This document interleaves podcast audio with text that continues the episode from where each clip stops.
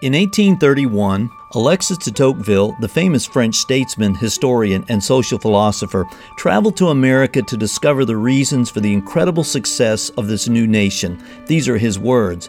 "I sought for the key to the greatness and genius of America in her harbors, in her fertile fields and boundless forests, in her rich mines and vast world commerce, in her public school system and institutions of learning.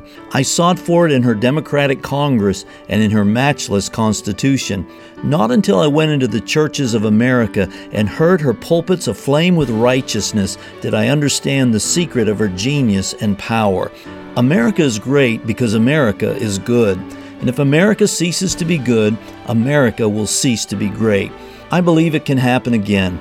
Let's believe for a third great awakening that ignites the hearts of men back to God and unlocks the greatness of America once again." This is Freedom Gate Church dot net.